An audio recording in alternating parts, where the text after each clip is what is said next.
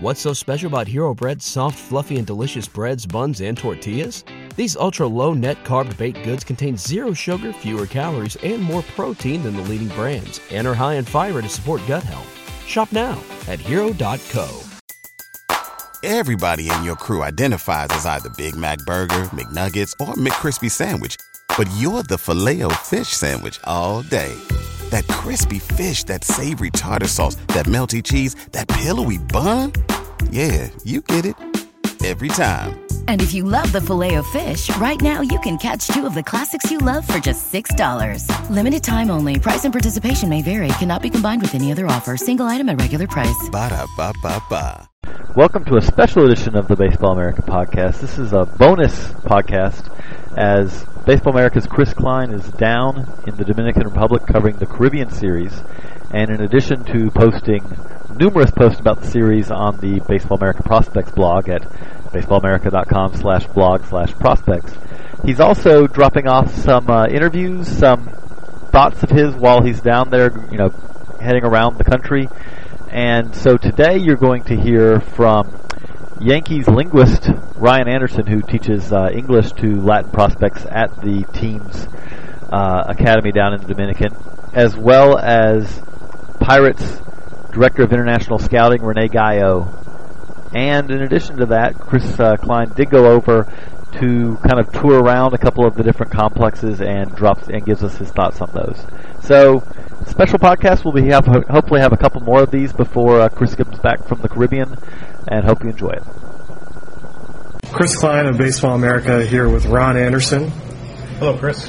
um, the English English teacher here at the Yankees Dominican complex. Um, how long have you been here? Uh, I got here in October of 2006. Okay, and it's a year round. Yeah, it's a 10 month contract. It's Okay. a special program that is uh, sponsored and funded by the State Department and Georgetown University. Oh wow. Yeah, it's English English language fellowship program. It's for recent master's graduates in uh, related fields of teaching English.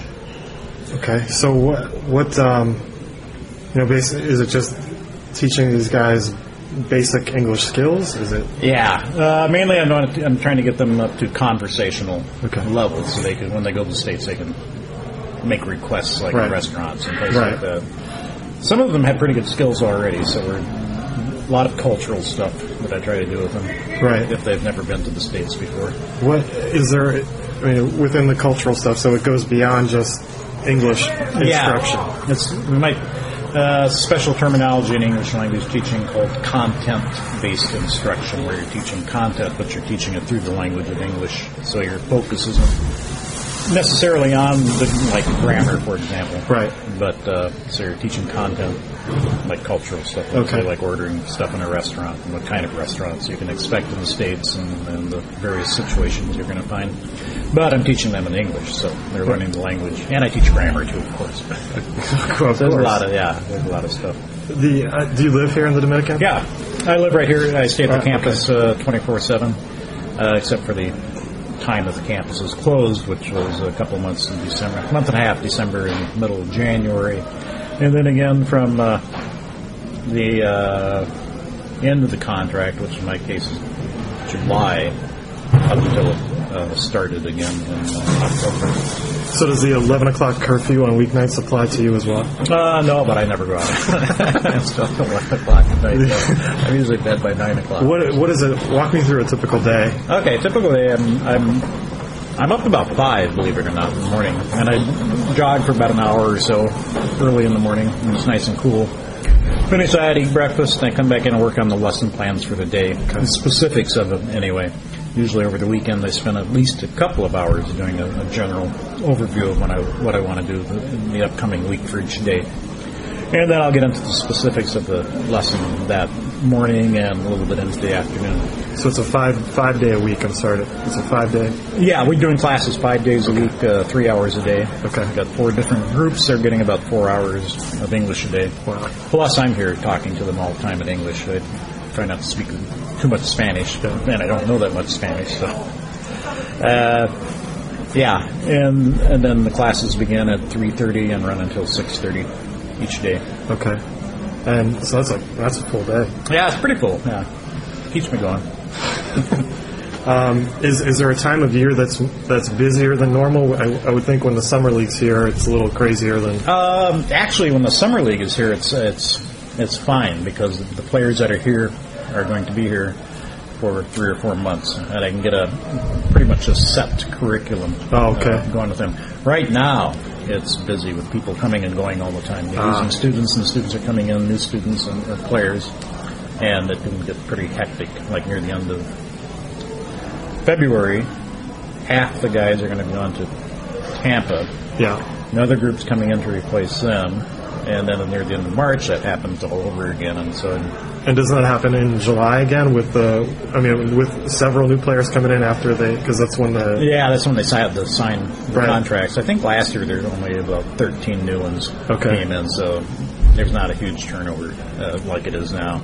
It's not quite as disruptive or test my flexibility anyway. Yeah.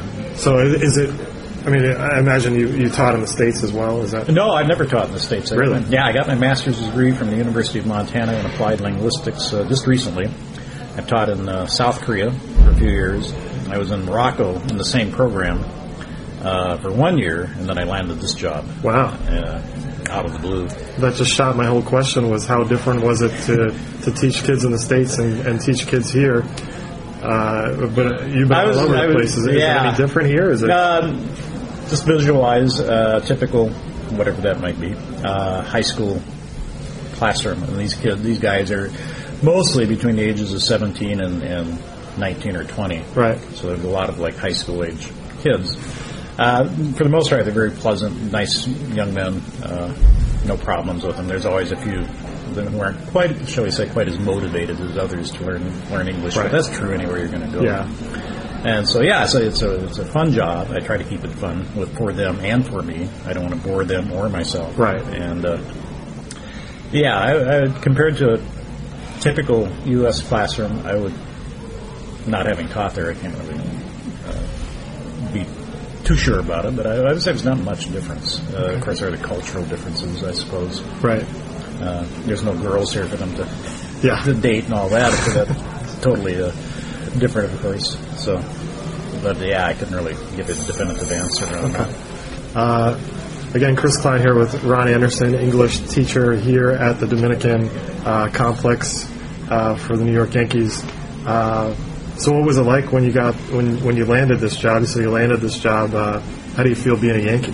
I've been a Yankee fan all my life since Really? I was a kid, since 1950. I can pinpoint the exact date practically. Since Wow. 19, 1958. Wow. when the Yankees came back to beat the uh, Milwaukee Braves. Being down three to one in the World Series, they won three straight, and it's a story, uh, family story. How my uncle was writing me about uh, being a Yankee from the north and me living, having recently moved to Texas.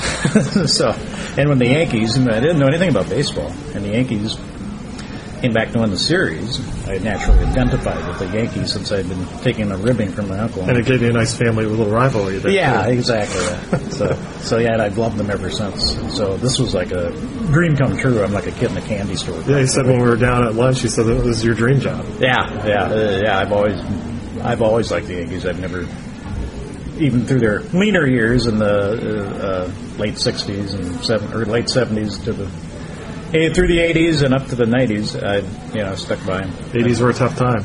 They were, yeah, they were, they were pretty tough times. Sorry, I didn't mean to throw that in there. That's okay. Uh, Ron, thank you so much for your time. Yankee through and through. Uh, appreciate it.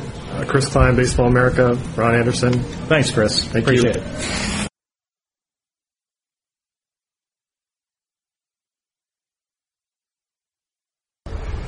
Chris Kline here from Baseball America, um, down here in San Pedro de Macorís, uh, uh, Dominican Republic, uh, with the Pirates uh, International Or director of Director of Latin American Operations. Sorry, Rene. Uh, Rene Gayo. Yeah. Uh, and you were telling me an interesting story, uh, kind of the history of the, of the town uh, on the way in. Um, I was wondering if you would want to share that with uh, Baseball America. Yeah, uh, what happens is, you know, this this town has produced a lot of Major League Baseball players from Rico Carty, um, you know, Pedro Guerrero, Julio Franco, you know, just many. And people wonder, well, why did so many come from this town? Well, in this town here, obviously, when we were coming in, you saw it. They have a sugar refinery. During the Spanish-American War, the Cubans sent some of their sugar workers here to San Pedro, and that's where they brought baseball because the English people were the ones that had the town, they had the sugar refinery at that time, time and that's why you see names like George Bell, Mariano Duncan, because of the English. Uh, and they had cricket and would give it to the slaves when the Cubans brought baseball, they took to baseball. And that's why this was really kind of the birthplace of baseball in the Dominican Republic. A lot of a lot of people um, in the states are familiar with uh, the way scouting works, and it's completely different. I was wondering if you could just give maybe like a, a scouting 101 in the Dominican Republic or Venezuela, anywhere that you might go uh, that would differ. I mean, I know you were an area guy for a long time. What what are the differences for you? The biggest difference here is in that in the states, um, w- there's a lot of information, uh, and, you know, available, credible information that you will get from you know college coaches, things of that nature. So most of the time, what happens in the Dominican Republic, or rather in Latin America, is that um, it, it's different in the states. In the states, 90% of the time, money, bonus money paid to a player equals ability it drops about 50% in Latin America. Just because a guy got a lot of money doesn't mean he's good. Just because he got a little money doesn't mean he's bad. And and so anyway, what what makes a guy get a lot of money here? Usually, it's a a guy that um, an agent, an American agent, has gotten a hold of, and he starts, you know, sending faxes and things of that nature, and all of a sudden, as as a result of that, you get this high profile label on a guy. So when I come here, I'm trying to establish is that high profile status merited, or am I going to get a comparable player twenty thousand dollars? And so that's the biggest deal. Now, there's times where that status is merited, but most of the time it's not. So you can get a comparable player for a lot less money. I'll give you an example in that, for instance, um, Guzman, the guy that originally signed with the Dodgers, got 2.2 million and has been basically an up-down AAA player. That same year, they gave Willy Aybar a million six. And that same year, we were with Cleveland, we gave um, eighteen thousand dollars to Jhonny Peralta, twenty five thousand to Willy Taveras, and ten thousand to Hector Luna. So Not a bad haul. not a bad, not not a bad, not a bad. Um, the uh, the on the way in, I mean, just for me being like the total gringo, we're you know we're driving through a very uh, poor area of town, and then a dirt, basically a dirt road to get back here, um, and I couldn't help but be a little caught off guard. I think I, I don't think I was prepared for what I was going to see and that kind of stuff. Uh, But um, you know, I don't know where I was going with that, but. Um, you know, there's so many guys coming out of this. There's so many guys that came out of this area. Uh, I think I think that's that's a result of that, you know, because of the fact that you know, you know, you're talking. We were talking earlier. You were asking a question about the differences. Really, um, American kids, for the most part, see baseball or professional baseball, uh, Major League Baseball as entertainment. Um, and so, anyway, once they sign, they start seeing it as a profession. And a lot of them sometimes get uncomfortable with what's expected of them or the way things actually operate on a day-to-day basis. The biggest difference are kids here in this country. From the time they're very little, they understand that this is a profession. They understand that. You know, they, they think it's insane that, for instance, they ask me all the time, "Hey, how come Americans always want a guy's autograph? What do you do with it?" See, when they see a major league player, they ask them, "Hey, well, how do you hold a bat?" Or, Yeah. or they say, "Give me a ball so that they can go play." But they, you know, guy here can stand here. They can have Vladimir Guerrero here. No one's going to ask him for his autograph. They think that's insane. They they don't understand our fascination with a signature on a piece Wow. of paper. So they understand from a young age that this is a profession. They understand that.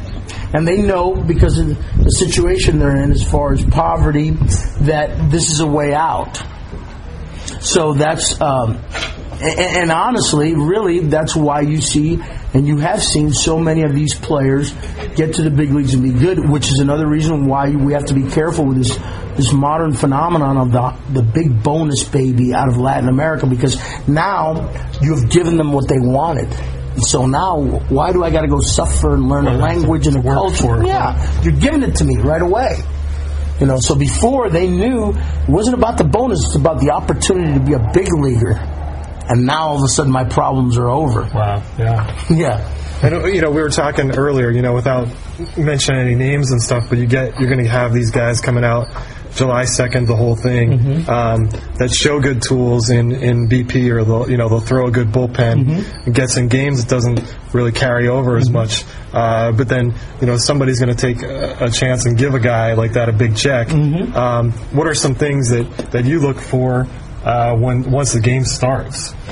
Well, I mean, the ability to play. I mean, you know, baseball, in my opinion, scouting, it's always been, whether it be in America or here, there's a balance in this in that, you know, um, you know, you, you're looking for tools. Tools are sacred, but they don't pay you. Tools get you to the big leagues, but in the big leagues, they don't pay you to have tools. They pay you to play baseball. So there has to be a balance between the guy's tools and his ability to play the game. I mean, if you're a really good player, but you have no tools, well, you end up being like a minor league player.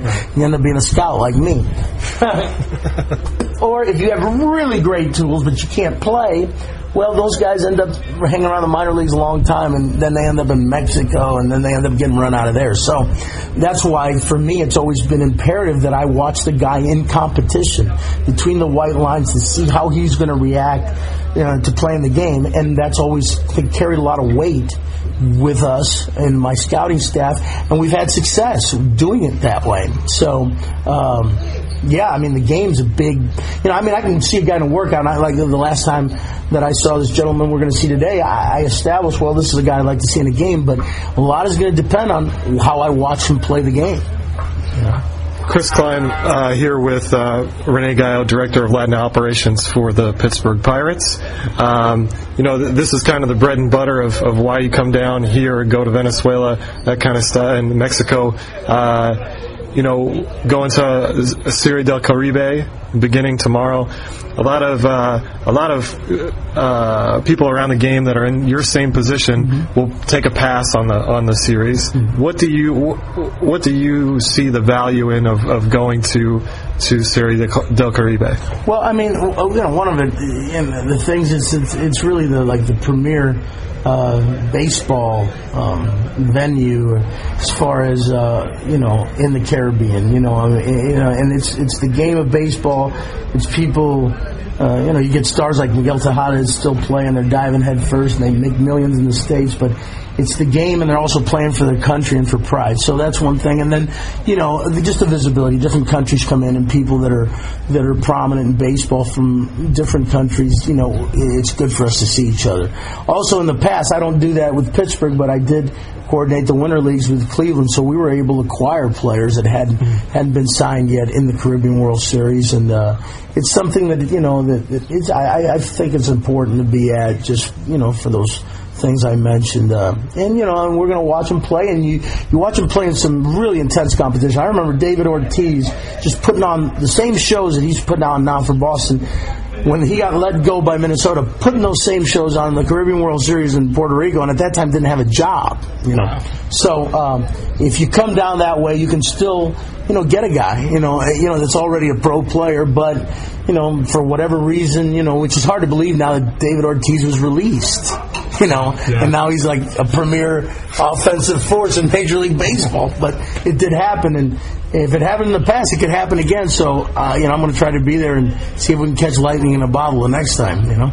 Rene Gayo, thank you so much for your time. Appreciate it. Love it. Love Chris Kline. Love Baseball America.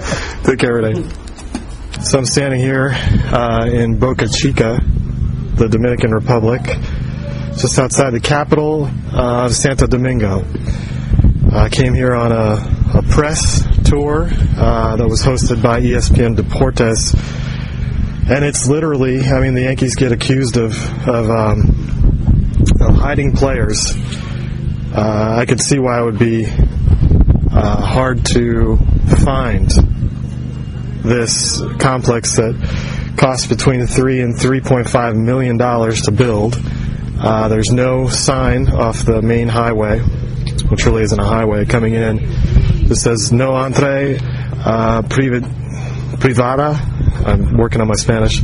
Uh, and then you drive about a quarter of a mile, and then you can start to see the complex, and then you see the kind of the pearly gates with the with the New York Yankees symbol etched into the middle of it. Um, the team has just kind of fi- finished up uh, their workouts for the day. Um, Harold Garce is finishing up his bullpen right-hander, uh, signed in November. Uh, so I'm just standing here uh, watching him throw. So uh, we're here in uh, again in uh, in Boca Chica. Uh, from here, I'll go and see a uh, uh, workout, like a grassroots workout of 14 and 15 year olds, um, which is about 30 minutes away, uh, closer to La Romana. So, um, Chris Kline, Baseball America, in the middle of a place where I kind of have no idea where I am. Hope things are well and uh, look forward to talking to you soon. Players here at the complex uh, typically have to work here and stay here at the complex. The the uh, the Yankees complex houses can house up to 80 players. They have um, 10 rooms with the capacity to fit eight players in a room. Currently, there are about 60 to 61. I guess there's 61 players here in camp currently, but uh, you know down down the stretch when you know the the Dominican Summer League is in full force, um, that's when that's when uh, everything is pretty much booked up solid. So uh, players have a curfew of 11 p.m. and they're allowed to they're allowed free time on Saturday nights when they have to be back at the complex by Sunday uh, at 5 p.m. So uh, typically right now they're done by 12 or 1 um, and then they take English classes and go through uh, different types of school. So. Um,